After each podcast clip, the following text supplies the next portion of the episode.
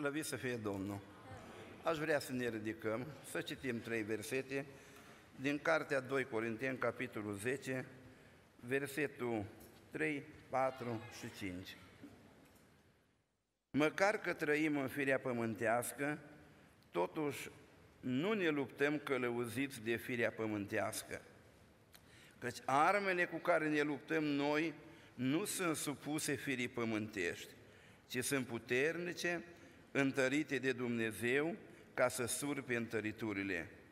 Noi răsturnăm izvodirile minții și orice înălțime care se ridică împotriva cunoștinței lui Dumnezeu și orice gând îl facem rob ascultării de Hristos. Amin. Vă rugăm să reocupați locurile. Mulțumim Domnului care a pregătit clipele acestea de părtășie și doresc pe toți Domnul să ne binecuvinteze. Mulțumim și fraților care ne-au invitat și celor care poartă grijă de toate trebuințele noastre. Și stând aici mă gândeam că vine o vreme a socotelilor. O vreme când tragem concluziile. Și Apostolul Pavel la un moment dat spune, eu mi-am isprăvit alergarea, am păzit credința, m-am luptat lupta cea bună. Noi n-am gătat alergarea. Noi încă mai luptăm și acum. El o terminat-o. Noi o terminăm așa câte unul pe rând. Dar dorința noastră e cea spusă de Pavel Apostolul în fapte 20.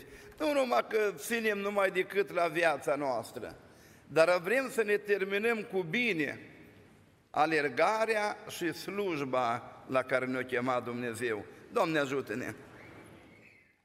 Pentru asta mi-am propus azi să vorbesc despre o armă, o luptă și o biruință.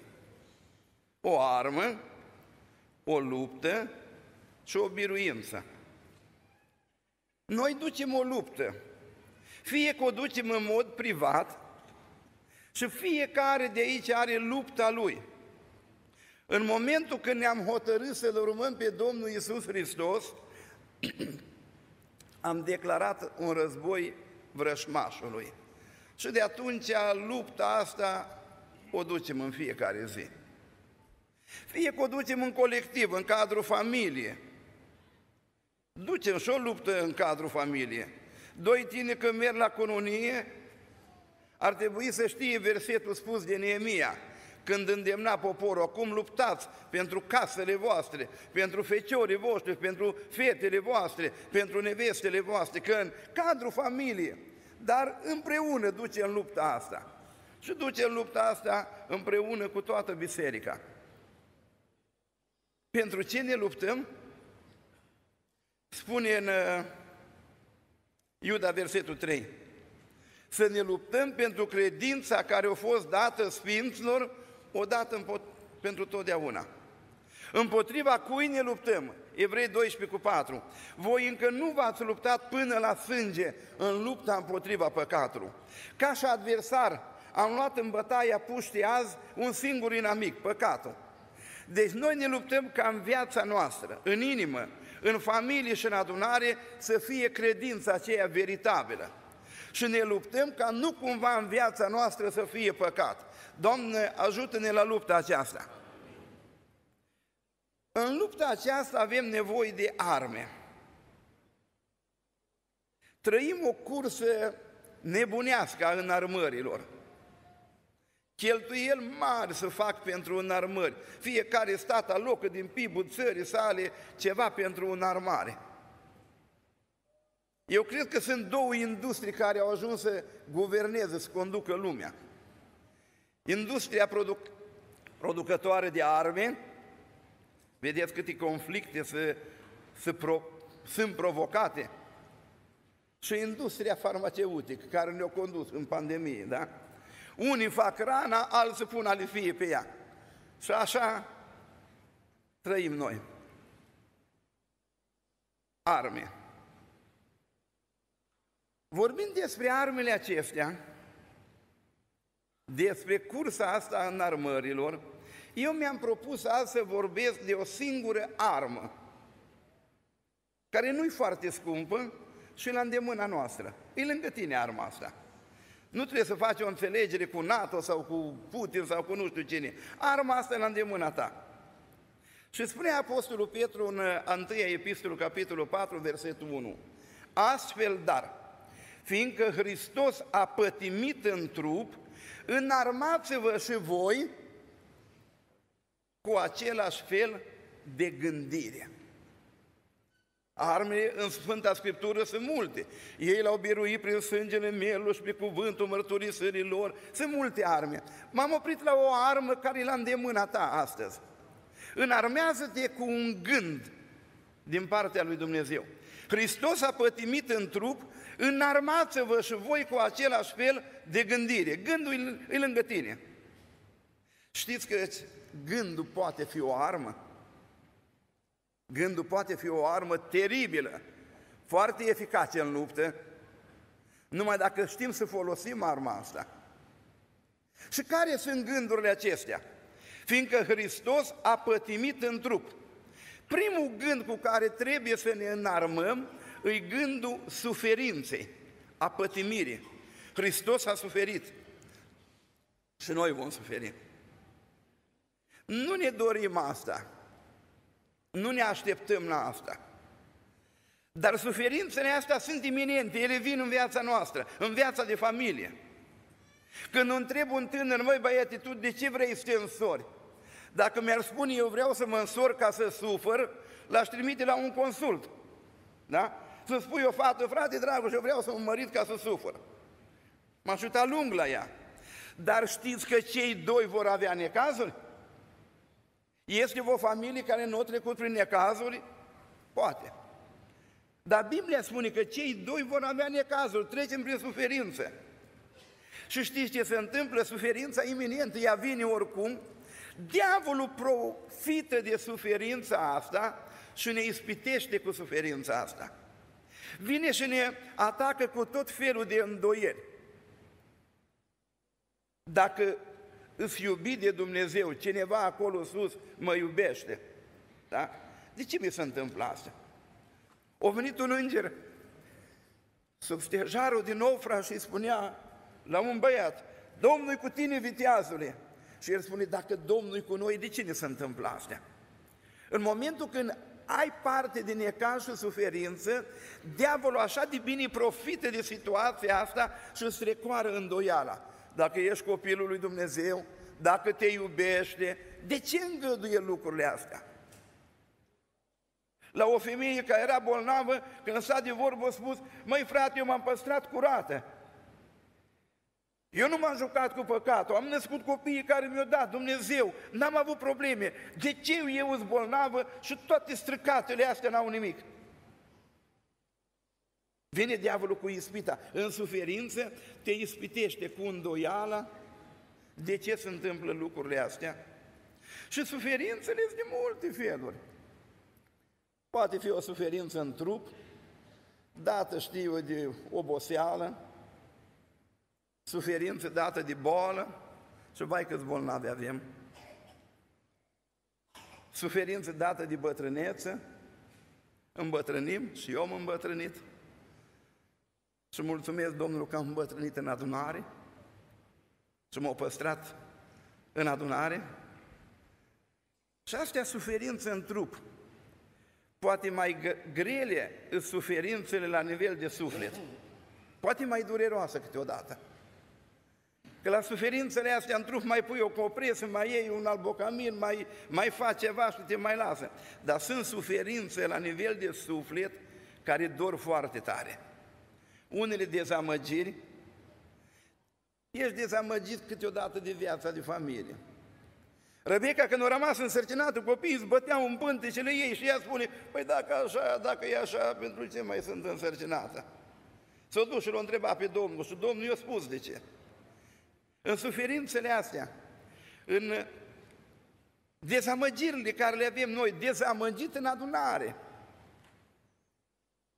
Îmi spunea odată o soră că Ei era pocăită recent și a fost o evangelizare și a venit un mare predicator și tare a predicat frumos.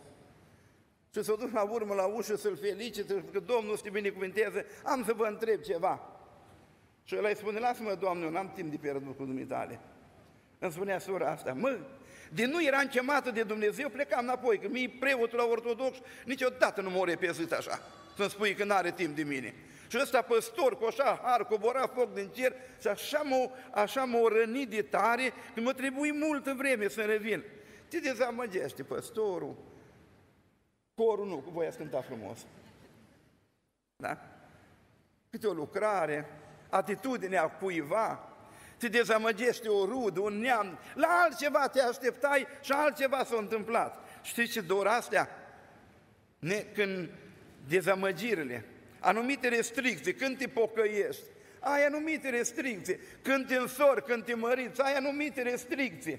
Și spui, mă, dar așa trebuie să fie, așa trebuie să fie. Judecățile nedrepte, vai câte sunt. Parcă suntem în vremea judecătorilor. Te judecă, domnule, unul care habar nu te știe, nu te cunoaște, unul care are o bârnă mare în ochiul lui și îi se pare că tu ai un pai și vrea să ți-l scoată, unul care nu e calificat, dar te judecă, te publică, te, te cântă și n-ai ce face. Dar astea toate provoacă suferință. Eu aș dori ca niciunul din voi să nu provoace la nimeni suferință. Și Dumnezeu să ne dea înțelepciune. Suferința iminentă, diavolul profită cu îndoieli, cu ispitele lui vine, ele sunt, dar Biblia prezintă suferința ca are și ceva binefacere. Eu am ajuns la concluzia că suferința e cea mai eficientă metodă de desăvârșire. Nu ne place, nu-mi place. Că noi spunea aici în versetul 3, trăim în firea pământească. Nu-mi place nici mie suferința. Dar spune în Evrei, capitolul 2, versul 10, se cuvenea dar ca acela prin care și pentru care sunt toate lucrurile și care voia să ducă pe mulți fii la slavă, să desăvârșească prin suferință pe căpetenia mântuirilor. Hristos ăsta a fost desăvârșit prin suferință. Partea lui dumnezeiască n-avea nevoie de desăvârșire, dar partea lui omenească trebuia desăvârșită. Și Dumnezeu l-a desăvârșit prin suferință. Suferința are avantajele ei. În suferință, în necaz, în încercare, îl cunoști cel mai bine pe Dumnezeu. Noi suntem teoreticieni, ne pregătim, predicăm, ne salutăm, plecăm acasă, cercetăm doctrine și nu știu ce. Dacă ne ajunge în suferință și într-un necaz, abia atunci îl cunoști cel mai bine pe Dumnezeu. Pavel spune la un moment dat, toți m-au părăsit, dar Domnul a stat lângă mine. Că nu te vizitează nimeni la spital, că nu-ți dă nimeni binețe, că nu te sună nimeni la telefon. Eu am trecut printr-o vreme grea și după ce eram asaltat cu multe telefoane, au trecut câteva săptămâni și nu m-a sunat nimeni. Și frații prieteni care mă întâlneam, mă ocoleau, treceau partea cealaltă. Și îi spuneam la nevastă, nu m-a sunat nimeni azi, că nu erau telefoane mobile. Și eu că obișnuiești cu gândul că nu mai are nimeni nevoie de tine. Și nu era ușor. Nu era ușor. Suferința. Atunci îl cunoști cel mai bine pe Dumnezeu în suferință. Atunci te cunoști cel mai bine pe tine. Noi despre noi avem păreri bune câteodată, ne cosmetizăm imaginea asta de, de creștin și părem grozav la amvon. Dar când vine suferința, atunci vezi cu adevărat cine ești tu. În ce relație ești cu Dumnezeu. Și apoi suferința, încercarea, necazul, te califică pentru slujire în al treilea rând îl cunoști pe Dumnezeu, te cunoști pe tine și te califică pentru slujire. După ce ai trecut prin asta, odată m-am dus într-o biserică și m-a oprit un frate la urmă, frate dragul, s-au făcut alegeri de comitet și nu au fost cinstite, că s-au... M-am uitat la el, o plâns și am spus, măi frate, tu ai mâncat o feliuță de pâine, eu am mâncat toată pâinea, toată pâinea, știu cum e, hai să vorbim amândoi, hai să stăm de vorbă. În Botoșani, o cuscu de-a lui Octav a murit, e, un cuscu, la 40 ceva de ani, cât avea Ioniță. Și a rămas văduva, trăiește și acum, la 40 ceva de ani. Au venit surorile și o plâns și o felicit, vai de mine, soră, noi rugăm pentru tine, e așa, așa rece. O venit sora mea de corp, care a rămas văduvă la 40 ceva de ani și ea. Și a spus, vreau să vorbesc cu tine. Măi, așa de bine s-o înțeles și la urmă îi spune, da, cu dumitale am ce să vorbesc. Bă, eu îți văd de ani de zile, acum are 70 de ani, nu s mai măritat, o rămas cu patru copii mici. Eu pot să vorbesc cu tine. Astea la antisurori erau buni, pocăiți, prieteni, dar nu erau calificate. În suferință, suferința are avantajele ei. Dumnezeu să ne ajute să prețuim suferința. Dumnezeu nu ne vrea să facem imperie aici, să pozăm bine, să facem averi, că vine vremea când tragi linia. Și Dumnezeu vrea să ne desăvârșească, să ajungem acolo unde ne-am pornit, să auzim chemarea, rob bun și credincios. Dumnezeu să ne dea înțelepciune. Gândul suferinței. Și când vine încercarea, și când vine necazul, și când vine suferința, dacă ai arma asta la tine, spui, eu mă așteptam la asta. Eu mă așteptam să vină suferință. Eu mă așteptam la încercare. Și nu mai are diavolul ce-ți face. Tu vezi beneficiul suferinței, nu ispita și îndoiala care o duce ea. Cu ce gând să ne înarmăm? Gândul Sfințenii. Cel care o pătimit în trup a sfârșit cu păcatul. În momentul când ne-am pocăit, ne-am pus gândul sfințenie. În Vechiul Testament, sfințenia era cu precădere asupra cortului și a uneltelor din cort și a slujbelor de acolo. În Noul Testament, sfințirea cade cu precădere asupra credinciosului. Noi suntem templul Duhului Sfânt. 1 Corinteni 3, 16, 1 Corinteni 6 cu 19. Trupul nostru e templul Duhului Sfânt. Și trebuie să trăim sfințirea, despărțiți de păcat. Dumnezeu să ne ajute. Și spune mai, mai departe, ajunge în adevăr că în trecut ați făcut voia neamului și ați trăit. Dacă avem patimi, avem uh, gânduri păcătoase, avem resentimente, ca să nu spun de-a dreptul ură. N-ar trebui în ziua de azi să spunem, cum spune Scriptura, ajunge în adevăr că ați trăit în astea? N-ar trebui de astăzi să trăim mai din plin sfințirea? Își propune careva? Sunt frați în ceartă, în dușmănie? Sunt unii care au anumite ironii la adresa altora, sunt din adunare pe cei, ca, cei care judică slujitorii, judică fanfara, judică corul, judică păstorii. N-ar trebui să spunem ajunge? Eu am cercetat cuvântul ăsta, ajunge și am găsit mai multe domenii în care ar trebui să aplicăm imperativul ăsta astăzi. Ajunge în adevăr și să luăm o viață nouă. Dumnezeu să ne ajute. Înarmați-vă și voi cu același fel de gândire, o armă. Sunt multe arme, dar eu vorbesc numai de o gândire după voia lui Dumnezeu. Gândul suferinței, gândul sfințirii și gândul slujirii. 1 Petru 4, 11. Dacă vorbește cineva, să vorbească cuvintele lui Dumnezeu. Dacă slujește cineva, să slujească după puterea care i-a dat-o Dumnezeu, ca Dumnezeu să fie slăvit în toate. Avem de multe ori așa o comoditate în noi, o oboseală, o lehamite, să mai slujească și altul. Tinerii când se căsătoresc, să gândesc unde o să petreacă luna de miere. Fac din timp uh, rezervări. Dar nu se gândesc să continui. Cineva spunea, frate Dragoș, un an de zile eram scutit în vechime. Te rog un an de zile să mă scutești. Nu, de la pocăință nu e nicio concediu. Nu se e pauză. Nici de la cor, nici de la repetiție, nici de la post, nici de la rugăciune. Noi suntem pocăiți 24 din 24. Dumnezeu să ne ajute la aceasta. Să avem gândul slujirii. E adevărat o, o slujire, așa spun eu, religioasă Ce fac eu în adunare? Păi eu predic, eu cânt, eu prorocesc, eu fac așa, dar este și o latură a slujirii, am numit eu socială.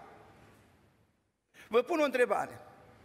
O mamă care a născut copiii că se teme de Domnul și crește o casă de copii și le spală hainele și îi leagănă și le dă medicament când îți bolnav și îi educă și stă deasupra cratiță toată ziua și îi trimite la școală și îi aduce de la școală.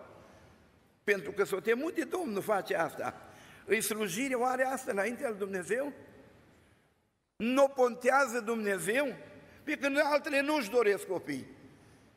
Nu? Un copil și un cățel, că așa e modern acum, așa e învățăturile care vin, da? Să-mi pot petrece concediu, să nu mi se deformează trupul, să nu, nu am probleme. Nu, nu. Dumnezeu nu ne-a chemat de asta. Dumnezeu ne-a chemat să fim oameni credincioși. Și am întâlnit mame care s-au jerfit în cadrul familiei, pentru familia lor. Sunt oameni care slujesc în societate, că la judecata de apoi, Domnul spunea, am fost bolnav și ați venit pe la mine, am fost gol și m-ați îmbrăcat, flămând și mi-ați dat să mănânc, am fost în temniță și ați venit. Astea slujiri nu sunt de la învol, nu sunt cu repetiție marța și miercurea, nu. Astea sunt niște slujiri care le faci în societate. Domnul le pontează și le răsplătește. Există latura asta a slujirii religioase în adunare, după care unii aleargă, dau din coate să ajungă, să mă ierte Domnul, fără chemare. Dar există latura cealaltă că nu te vede nimeni, că nu te știe nimeni. Când vorbeam odată de familie, prezentând familia ca un pom, are rădăcină, tulpină și coroană. Ne uităm la coroană, la fructe, la flori, vai ce frumoase! Dar rădăcina ține. Rădăcina sunt lucrurile care nu se văd.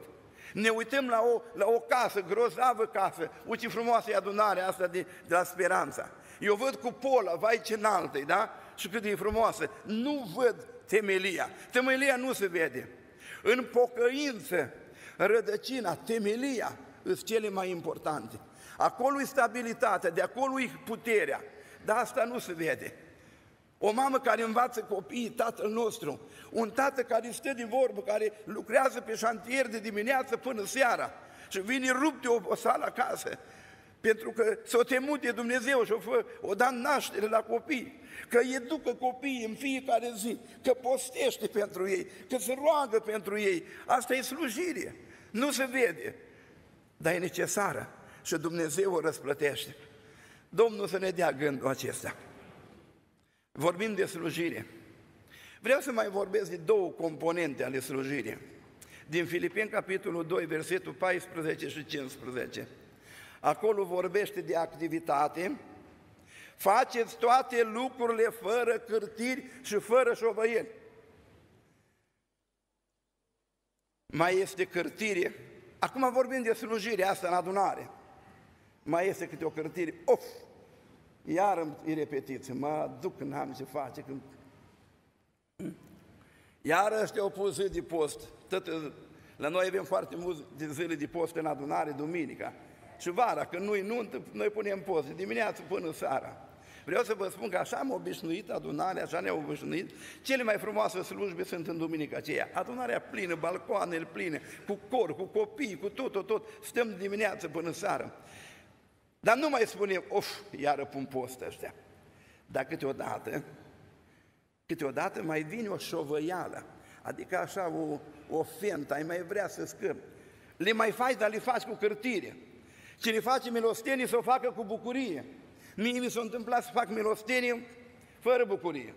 Și după ce am dat la cineva, i-am spus, băi, uite, îți dau, de azi înainte nu mai vii la mine. Mai sunt oameni, mai sunt adunări, mai du-te, te-ai învățat să vii numai la poarta mea. Și i-am dat că îi dau. Și Biblia spune pe cel care dă cu bucurie, Domnul primește. Și m-am gândit, mă, și așa i-am dat, am pierdut și bani și răsplată. Vii, mă bucur că mi se zice, haide la casa Domnului, psalmul 122. Da? Te bucur când trebuie să vii, frate Radu, când aveți adunare? Miercurea. Miercurea, când trebuie să veniți bucuroși, lăsăm totuși, fugim la adunare, așa e o bucurie, așa e o plăcere. Sau că spui, băi, du-te măcar unul din casă să ne vadă, să ne vadă moldovan și pe noi că am venit, să ne vadă mare. Faceți toate lucrurile fără cârtire și fără șovăire. Asta înseamnă slujire. Ne înarmăm cu gândul ăsta de azi înainte. Doamne ajută-ne la asta. Și versetul 15. Ca să fiți fără prihană și curați. Acum ai caracter. Că mai sunt unii care se aruncă la slujire, dar nu se uită la versetul 15, că trebuie în slujirea asta și activitate, fără cârtiri, fără șovăiri, dar să fim fără prihană și curați. Dumnezeu să ne ajute. Am vorbit de o armă. Să ne minte? O armă. Gând. Înarmați-vă și voi cu același fel de gândire. Gândul suferinței, gândul sfințirii și gândul slujirii. Cine de acord să spună amin? amin. Doamne ajută-ne! Aș vrea să vorbesc acum de o strategie, de o luptă. Că degeaba am cele mai sofisticate și mai distrugătoare arme dacă n-am o strategie de luptă. Și am ales o singură strategie, o singură tactică. Spune Roman 15 cu 30, Pavel spune celor din Roma, vă rog pentru dragostea Duhului să vă luptați pentru mine rugăciunile voastre. Colosem 4 cu 12. Epafras, care dintre voștri, se luptă pentru voi în rugăciunile lui. Ca și metodă de luptă, folosim armele astea în rugăciune. N-aș vrea să vorbesc despre rugăciune. Dar știți că rugăciunea e o luptă, nu? Și dacă e o luptă, cine cu cine se luptă? În primul rând se luptă Duhul cu firea. Vreau să mă duc la adunare, dar atât de obosit și spun, azi nu mai duc la adunare. Vreau să mă duc la studiu biblic, vreau să merg la stăruință, să capă și eu, să am plinătatea Duhului. Dar e mai bine acasă. Aș vrea să merg la adunare la Speranța, dar dacă tot se dă pe internet, pun cafeaua în față și mai schimb. Când ești la el în Timișoara, când ești la Speranța, când ești la Cluj pe Albin, e mult mai comod, vă spun eu. Sau cel puțin îmi imaginez. Că apropo de prezență la adunare, eu am o pricină de laudă, am 10, acum poate am 15 ani, de când n-am lipsit niciodată de la adunare nici în timpul săptămânii, dacă nu la Bosanceaz, unde trebuia să fiu, sunt aici, dar sunt la adunare. Dumneavoastră mai lipsiți de la adunare, de la rugăciune? Nu suntem fanatici, înțelegem unele lucruri, dar eu înțeleg că se luptă Duhul cu firea. La voi o câștigat Duhul și sunteți aici. Dumnezeu să vă binecuvinteze. Și apoi după ce ați venit aici, de acum spun eu că se luptă Duhul cu D mare cu câte duhuri. Eu în rugăciune vreau să prind legătura cu Dumnezeu, dar vine acolo psalmul spune, vrășmașii noștri zic să tăiem legătura. Am făcut armata în Timișoara, la transmisiuni. Și în aplicații, eu eram la morse, dar era o de la CLC, în aplicații fugeau ăștia cu bobina în spate, montau o galenă repede și vorbea cu ăia de la comandament. Veneau câți diversioniști tărâu pe burtă, așa, și cu cleștele tăia firul. Și eu strigam, alo, toarăși comandant, toarăși comandant. N-auzea nimeni, glasul meu era în papăr acolo, într-o baltă. De ce? Că mi-a tăiat firul. Acum s-ar putea să vii la adunare și vin anumite duhuri și îți taie firul de legătură. V-am povestit că la Arad era o soră, Vetuța Haneș. Era o femeie de rugăciune și vas al Domnului. Dar la noi a predicat un, milit- un frate care spune, măi, eu am făcut armata la Timișoara, eram militar, simțeam o nevoie așa de rugăciune și mă duc la sora Vetuța. Și ea când mă vede, frate, oare bine că ai venit, eu m-am hotărât azi să stau o oră înaintea lui Dumnezeu în rugăciune. Hai să ne rugăm un ceas. Bun, să roag un ceas, dar povestea frate, la noi la învon. Între timp, au venit copiii de la școală. Aruncau ghiozdanul, gălăgie prin casă, sora nu s-a ridicat. Eu o spun că stă o, o, stă o oră și sta și se ruga și se ruga, dar în mintea ei, spuneam, poate ăștia și-or pune papuții la loc, să ori pune uniformele cum trebuie. Să mai roagă, să mai roagă, a venit bărbatul. O văzut că îi se roagă, le-o da pace, om cu minte. Dar ea se gândea, poate i-a dat prin minte să iei mâncare, doar eu i-am făcut mâncare. Și în timpul ăsta, militarul are o vedenie. Ne spunea nou, fraților, am văzut doi îngeri. Un înger sta lângă noi și unul era sus, ca la scara lui Iacob, sus. Și ăla de sus striga acolo, ce fac aceia? Și ăla de jos o că stau pe genunchi. Deci legătura aceea, o venit diavolul cu îngrijorări, cu necredință, cu resentimente și stai.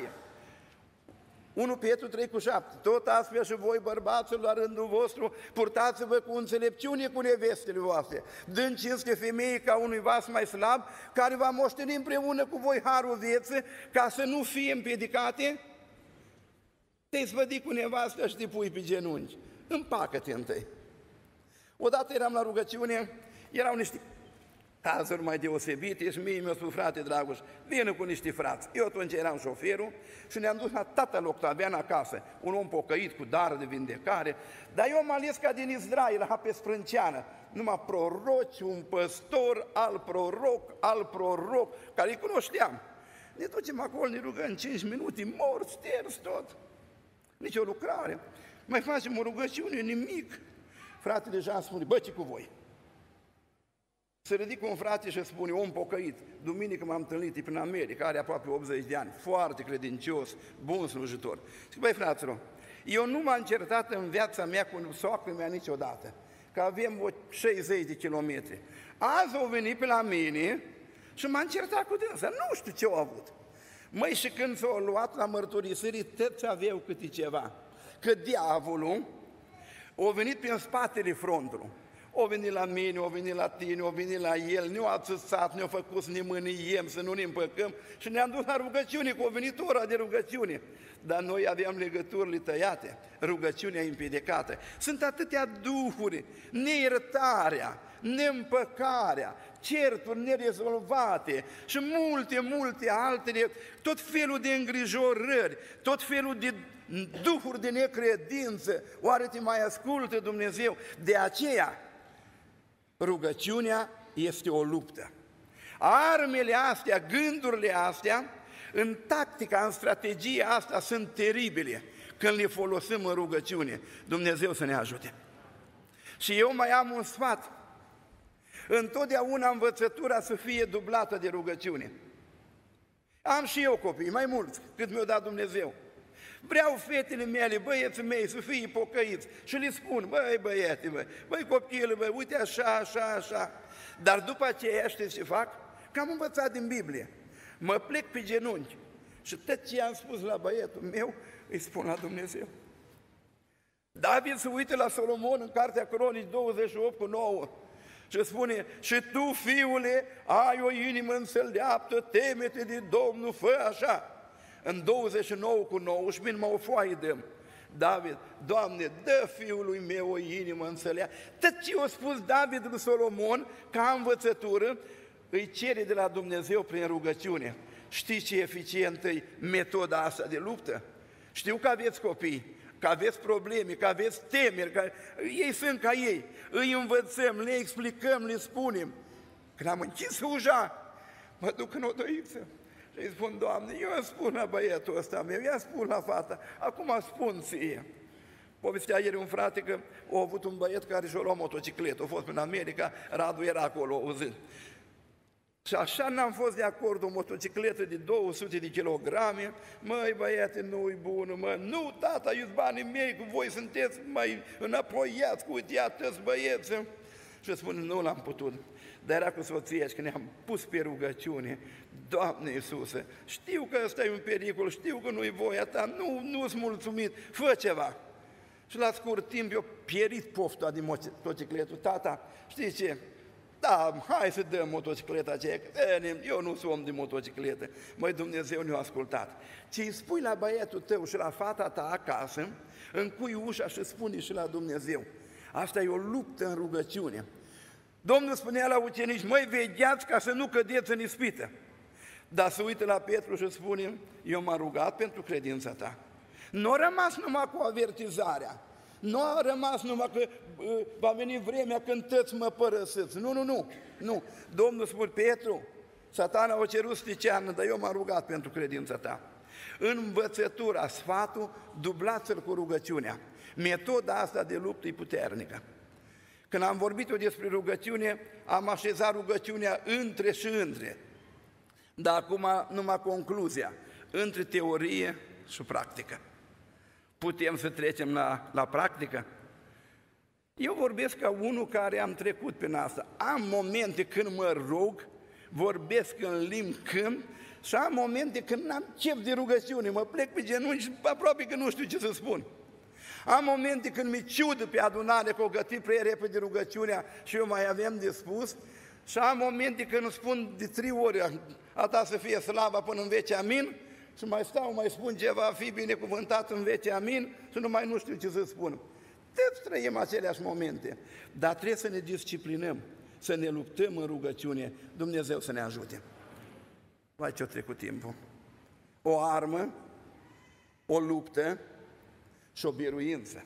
Că până la urmă, pe câmpul de luptă, rezultatul e cel mai important. Rezultatul.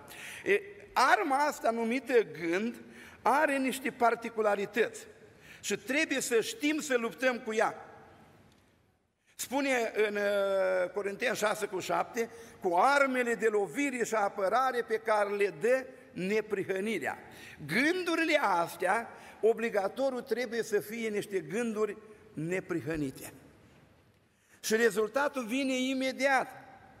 Există particularitățile astea, anumite metode de a lupta. Spune în uh, Roman, capitolul 5, versetul 4, încercarea o biruim prin răbdare. Deci când ai o încercare, alege răbdarea. Din gândul ăsta, Doamne, dă răbdare, Doamne. Așa spune acolo. Că răbdarea biruiește încercarea. Biruința aceasta aduce nădejde, nădejdea aceasta nu înșală, dragostea lui Dumnezeu a fost unată în inimile noastre prin Duhul Sfânt care ne-a fost dat. Deci încercarea se biruiește numai prin răbdare. Ține minte asta. Ne propune să fim mai răbdători? E o particularitate a acestei arme. Ne luptăm în rugăciune. Dacă văd că am o încercare, no, aici trebuie să rabd. Lumea asta, 1 Ioan 5 cu 4 spune, și ceea ce câștigă biruința asupra lumii este credința voastră. Îmi pun în minte gândul acesta, credința, Doamne, eu cred, am cercetat, am experiență cu Tine, am văzut mâna Ta, vine lumea la mine în casă, vine lumea în adunare, vine lumea cu poftele și patibile ei, dar eu am credință. Mă înarmez cu gândul ăsta al credinței și ceea ce câștigă biruința asupra lumii e credința noastră. Să ne mărească Domnul credința. Când am un rău, și vine un rău asupra mea, spune Roman 12 cu 21, nu te lăsa biruit de rău, ci biruiește rău care știe. Măi, când vezi că vine un rău la tine, am vrut spun o soră rea, un frate rău, nu, dar nu, nu sunt, un om rău vine la tine, sau o situație foarte rea, nu te lăsa biruit de rău. O, oh, aici e vorba de un rău, lasă că eu am armă pentru tine, eu îți fac bine, și făcând așa, îngrămădești. Cărbune aprins. Mi-am adus aminte, nu știu cât e de reală și voi filmați aici, mi-a povestit un frate că o soră avea probleme cu bărbatul și numai nu-l putea îmblânzând deloc, că nu, nu era pocăit și s-a dus la păstor și s-a plâns și păstorul îi spune, soră, cu cărbune aprins n-ai încercat? Ea spune nu, cu apă fiartă am dat după el, dar cu cărbune n-am dat. Fraților, nu te lăsa birui de rău. Când vezi că e un rău asupra ta, asupra casei tale, eu am armă. Știi care e arma? Eu o să-ți fac bine. Și la urmă, și Saul ăla lepădat, de pe vârful dealului, o striga, David, tu ești mai bun ca mine. Să ne ajute Domnul. O armă, gând, gând neprihănit, o luptă, lupta în rugăciune și o biruință. Biruim lumea prin credință, încercarea prin răbdare și răul biruim prin bine. În Exod 15 e o cântare de laudă, o ieșit ultimul bătrân o ieșit din apă, ultima bătrână sau femeie însărcinată o ieșit din apă. Și în Exod 15, dincolo, s-au apucat să cânte o cântare de biruință. Și în Apocalipsa 15, Exod 15 cu 2, Apocalipsa 15 cu 2. Nu numai evrei au cântat cântarea de biruință. La un moment dat va fi o mare de alabastru. Voi, de la speranța, cu halăuti în mână. O să fie o întrebare. De unde sunt ăștia? De la Oradea. E vin din necazul cel mare și o spăla hainele în sânge în mielul. Au drept să intre pe porți în cetate. Și om cânta o cântare. Și spune, cântarea va fi cântarea de biruință. Să ne ajute Domnul. Mai răbdăm, mai iertăm, mai suferim, ne mai sfințăm, ne mai rugăm, ca să putem odată fi în corul ăla mare cântând cântarea de biruință. Asta mi-o doresc mie, casă mele și vouă la toți. Amin.